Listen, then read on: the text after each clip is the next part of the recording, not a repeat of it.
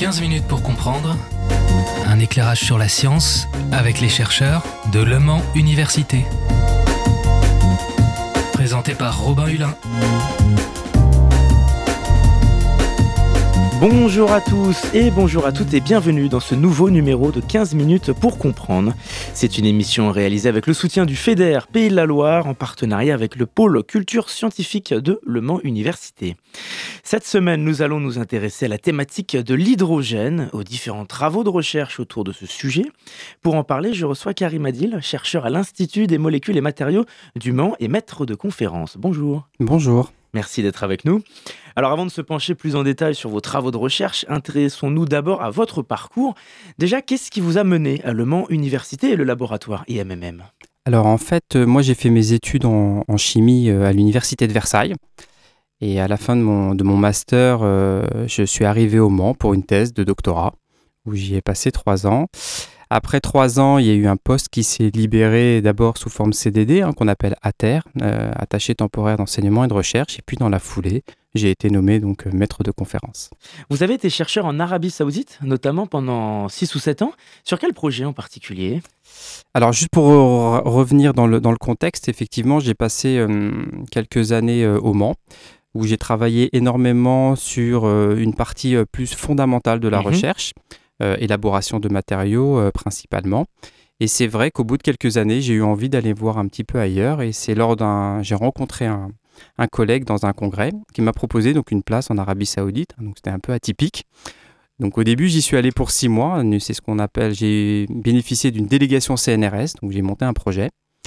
Et au bout des six mois, je me suis dit, euh, c'est vraiment pas mal ici. Donc du coup, je me suis mis en disponibilité. Hein. En tant que fonctionnaire, on peut se mettre en disponibilité. Et donc du coup... J'y ai passé euh, plusieurs années. Qu'est-ce qu'il y a de différent à, tra- à travailler en Arabie Saoudite ?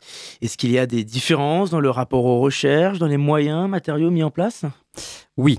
Alors, euh, effectivement, alors c'est une université euh, privée mmh. euh, qui dispose de beaucoup de moyens. Euh, alors, j'ai pour habitude de dire qu'à l'université du Mans, euh, on est bien équipé. Mais c'est vrai qu'en en Arabie, on, a, on avait des moyens euh, quasiment illimités, donc ce qui permettait d'aller... Euh, d'aller euh, faire des recherches un petit peu plus poussées. Et puis, euh, il y a aussi le fait que cette université, c'est une université vraiment internationale où il y avait euh, plus de cinquante nationalités. Et donc, du coup, on avait aussi la possibilité euh, d'accueillir des grands chercheurs, des prix Nobel sous forme de conférences. Et donc, du coup, c'est vrai que c'était tout un, tout un paysage autour de la science euh, qui était vraiment très intéressant. Et donc, du coup, oui, effectivement...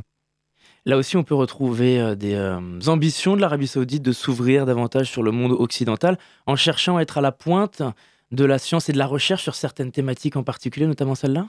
Alors, typiquement, alors, l'objectif premier de cette université, effectivement, c'était de faire en sorte que, d'attirer en fait, des chercheurs du monde entier pour pouvoir aussi euh, éviter que leurs étudiants aillent à l'étranger, euh, oui. notamment aux États-Unis. Donc ça, c'était la première... Euh, Le premier point. Et le deuxième point, euh, euh, l'idée, bah, c'est comme, euh, comme pour beaucoup de pays, hein, la fin du pétrole, hein, la fin des énergies fossiles. Donc, ils se tournent de plus en plus vers des énergies renouvelables. Euh, alors, euh, d'essayer de, aussi de s'attaquer à la, problème, à la question de, du changement climatique. Mais c'est aussi euh, euh, de, la, de la biologie euh, sous-marine, parce qu'ils sont, ils ont une côte sur la, la mer Rouge. Il y a aussi toutes les notions d'agriculture et noma, no, notamment pardon, agriculture dans euh, des milieux arides ou des milieux assez compliqués. Donc voilà, donc c'est, euh, elle a été créée pour répondre à ce genre d'enjeux. Et vous êtes revenu en deux mille vingt à Le Mans Université. Oui, effectivement. Alors après euh, six ans, euh, après le Covid, on a décidé avec la famille de revenir et de se rapprocher de, de la famille et donc de se revenir au Mans. Et donc, du coup, oui, je suis revenu au Mans pour euh, finalement euh, axer mes activités de recherche et combiner ce que j'ai appris en Arabie, euh, qui avait un côté beaucoup plus applicatif, plus proche de, de l'industrie, et puis avec ma recherche fondamentale que j'ai appris au Mans, où on est euh, réputé dans le monde, cette, cette éducation française. Alors, vous travaillez en ce moment sur un projet de nouveaux matériaux nanoporeux de type Metal Organic Framework, qu'on appelle aussi les M O F, notamment pour des stockages d'hydrogène. Donc déjà, avant de présenter ces notions euh, qui peuvent être compliquées euh, pour les auditeurs, expliquez-nous et présentez-nous déjà simplement ce qu'est l'hydrogène, comment se présente-t-il finalement ? Alors, l'hydrogène, euh, c'est une, une toute petite molécule, hein, euh, c'est un, c'est un raccourci, hein, c'est du dihydrogène. Et euh, effectivement, euh, bon, on en entend parler notamment au Mans, hein, avec les bus à hydrogène. Donc en fait, c'est une petite molécule et, quand même, qui peut servir comme vecteur d'énergie. Ce n'est pas une énergie, c'est un vecteur d'énergie qu'on utilise dans des bulles à combustible. Et donc du coup, pour générer de, de l'électricité. Et donc, c'est, une, euh, c'est un, un vecteur d'énergie sur lequel on devra compter dans le mix énergétique futur, hein, dans les énergies renouvelables pour remplacer euh, tout ce qui est à base d'énergie fossile. Et donc, euh, effectivement, il y a plusieurs problématiques qui sont associées à l'hydrogène. Hein. Il y a moyen de produire de l'hydrogène. Alors maintenant, on parle d'hydrogène bas carbone, hein, on est, et non plus d'hydrogène vert. Euh, il faut pouvoir produire de l'hydrogène, donc il y a un axe de recherche très important là-dessus. Euh, il faut aussi pouvoir euh, le stocker. L'hydrogène, c'est un gaz, hein, donc on stocke ça dans des cylindres sous haute pression. Et donc du coup, il y a toute une problématique autour du stockage, et notamment liée à, à la sécurité également. Et, euh, et puis aussi, après, bah, euh, comment, on va le, comment on va le déployer. Voilà. Et alors, qu'est-ce que les Metal Organic Framework, M O F ? Alors, pour résumer, les M O F, ce sont des matériaux qu'on dit nanoporeux. En fait, ce sont des, des éponges. Donc, c'est des matériaux où il y a des trous à l'intérieur, sauf que ben, c'est des tailles du nanomètre. Et donc, en fait, euh, l'idée, c'est de pouvoir euh, fabriquer des matériaux avec des pores de taille et euh, de géométrie bien définie qui sont capables de stocker un maximum euh, de gaz dans mes activités de recherche. Alors, j'ai une partie euh, où euh, qu'on les, on les utilise pour le stockage du C O deux, par exemple, mais effectivement, dans le cadre de ce projet, pour maximiser la quantité d'hydrogène à l'intérieur.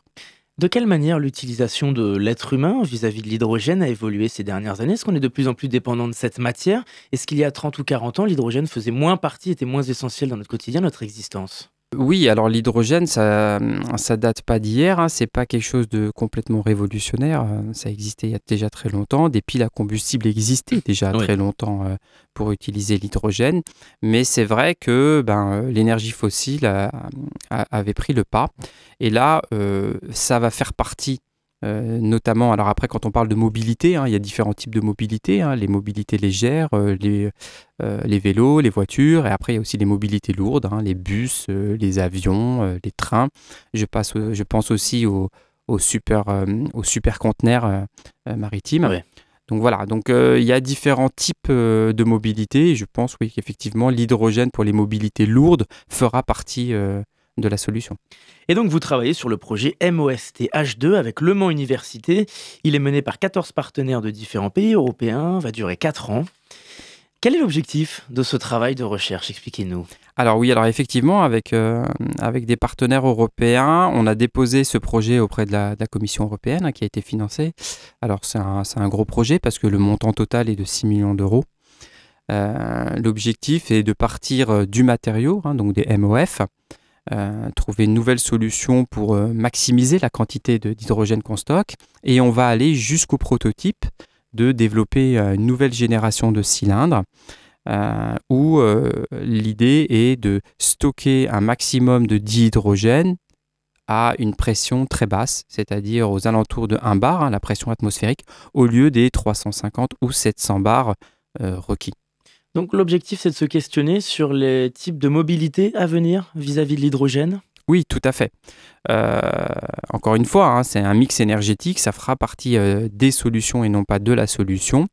Mais euh, à titre d'exemple, une bouteille de, de, de, d'hydrogène contient cinq kilos d'hydrogène. Euh, cinq kilos permet de faire cinq cents kilomètres. Hein. Il faut savoir qu'en Norvège, on a déjà des véhicules qui fonctionnent bien à l'hydrogène. Euh, au Mans, on a un bus qui fonctionne à, à l'hydrogène, euh, mais cet hydrogène, il faut pouvoir l'avoir euh, bas carbone et aussi pouvoir le stocker dans le véhicule et euh, faisant attention à tous les risques qui sont associés. On sait qu'aux vingt-quatre heures du Mans, euh, on va avoir une course euh, euh, dédiée euh, avec des véhicules euh, à hydrogène. Donc oui, euh, ça fera partie de la solution et euh, effectivement, il faut qu'on puisse développer des solutions pour en produire de manière vertueuse et aussi de pouvoir le stocker de manière euh, sûre. Donc, dans ce travail de recherche, on se questionne sur les mobilités à venir pour l'hydrogène, comme on l'a dit, mais également les nouveaux moyens de stockage et de déplacement de l'hydrogène. Oui, c'est ça. C'est-à-dire que parmi le consortium, on a Italfer, hein, qui est une société euh, chemin de fer euh, ferroviaire italienne qui euh, a pour objectif dans le projet donc de, de, de tester le cylindre, le prototype hein, qu'on, qu'on réalisera, et donc de le tester en conditions réelles et de voir effectivement combien de kilomètres on peut faire, de s'attacher à ces notions de sécurité et de comment pouvoir euh, L'implémenter, euh, l'implémenter dans un train. Parce que notre regard sur les risques et le danger de cette matière et de comment la manipuler a évolué ? Alors, je ne sais pas si ça a évolué. Euh, l'acceptabilité de la population, effectivement, sera un point. Euh, on, nous, on commence très en amont à y penser, mais effectivement, vous pouvez imaginer que euh, sur euh, une ville comme Le Mans, euh, si cent pour cent des véhicules euh, tournaient à l'hydrogène et qu'ils avaient tous dans leur, euh, des réservoirs euh, sous pression, effectivement, les questions, euh, la question se poserait. Donc nous, on essaie d'y, d'y répondre très en amont. Alors, de quelle manière vous travaillez en lien avec les autres partenaires européens ?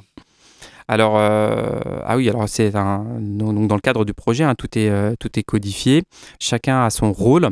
Et on a, on a des, des réunions tous les, tous les six mois euh, entre partenaires pour pouvoir euh, voir les avancées. Alors, on a des réunions intermédiaires, effectivement, mais on se voit physiquement tous les six mois.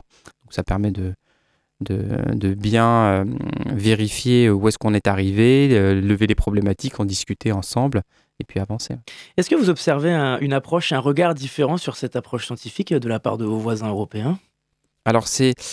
Euh, pas tout à fait. En fait, on, on, on se rend compte que, cette, euh, que, que, que l'hydrogène, ça, ça descend bien de l'Europe. Hein. C'est-à-dire qu'il y a eu une impulsion de la Commission européenne très importante. Euh, nous, euh, à notre niveau, au niveau des chercheurs, on voit bien des projets, des appels à projets et, et donc des moyens financiers euh, qui sont présents pour qu'on puisse travailler et puis apporter nos solutions. Hein. Des fois, il y a des solutions qui existaient déjà, comme je disais, et qui n'ont pas été développées. Au Mans, euh, ça fait une vingtaine d'années qu'on... J'ai un collègue, ça fait depuis vingt ans, qui travaille sur les piles à combustible et notamment des matériaux de piles à combustible. Donc du coup, euh, mais c'est vrai que l'impulsion de la Commission européenne, qui a été relayée par les États, hein, et notamment la France, fait que ben, euh, ce sujet-là, il y a une attractivité et des moyens financiers. Quelles sont les principales difficultés à ce travail de recherche selon vous ?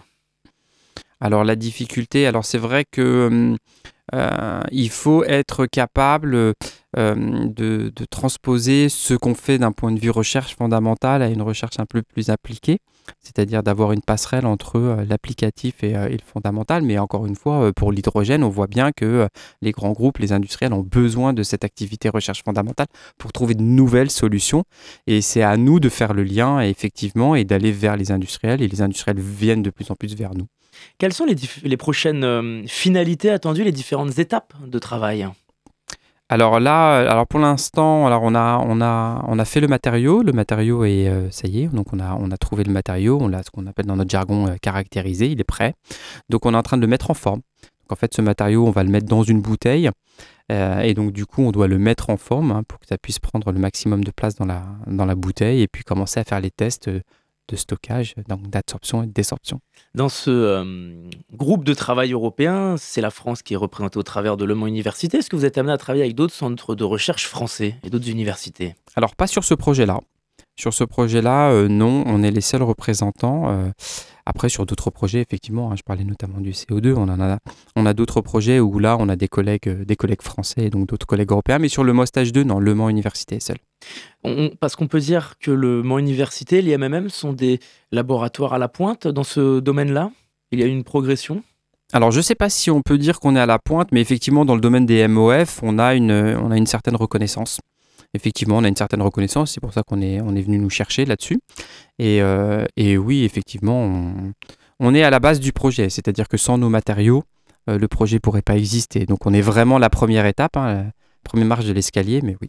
Eh bien, merci beaucoup Karim Adil d'avoir répondu à notre invitation. C'est moi, je vous remercie. Chercheur à l'Institut des molécules et matériaux du Mans. Et puis, c'est une émission que vous pouvez réécouter en podcast sur radio alpa point com et sur toutes les plateformes de podcast. En attendant, je vous souhaite un très bon après-midi sur notre antenne.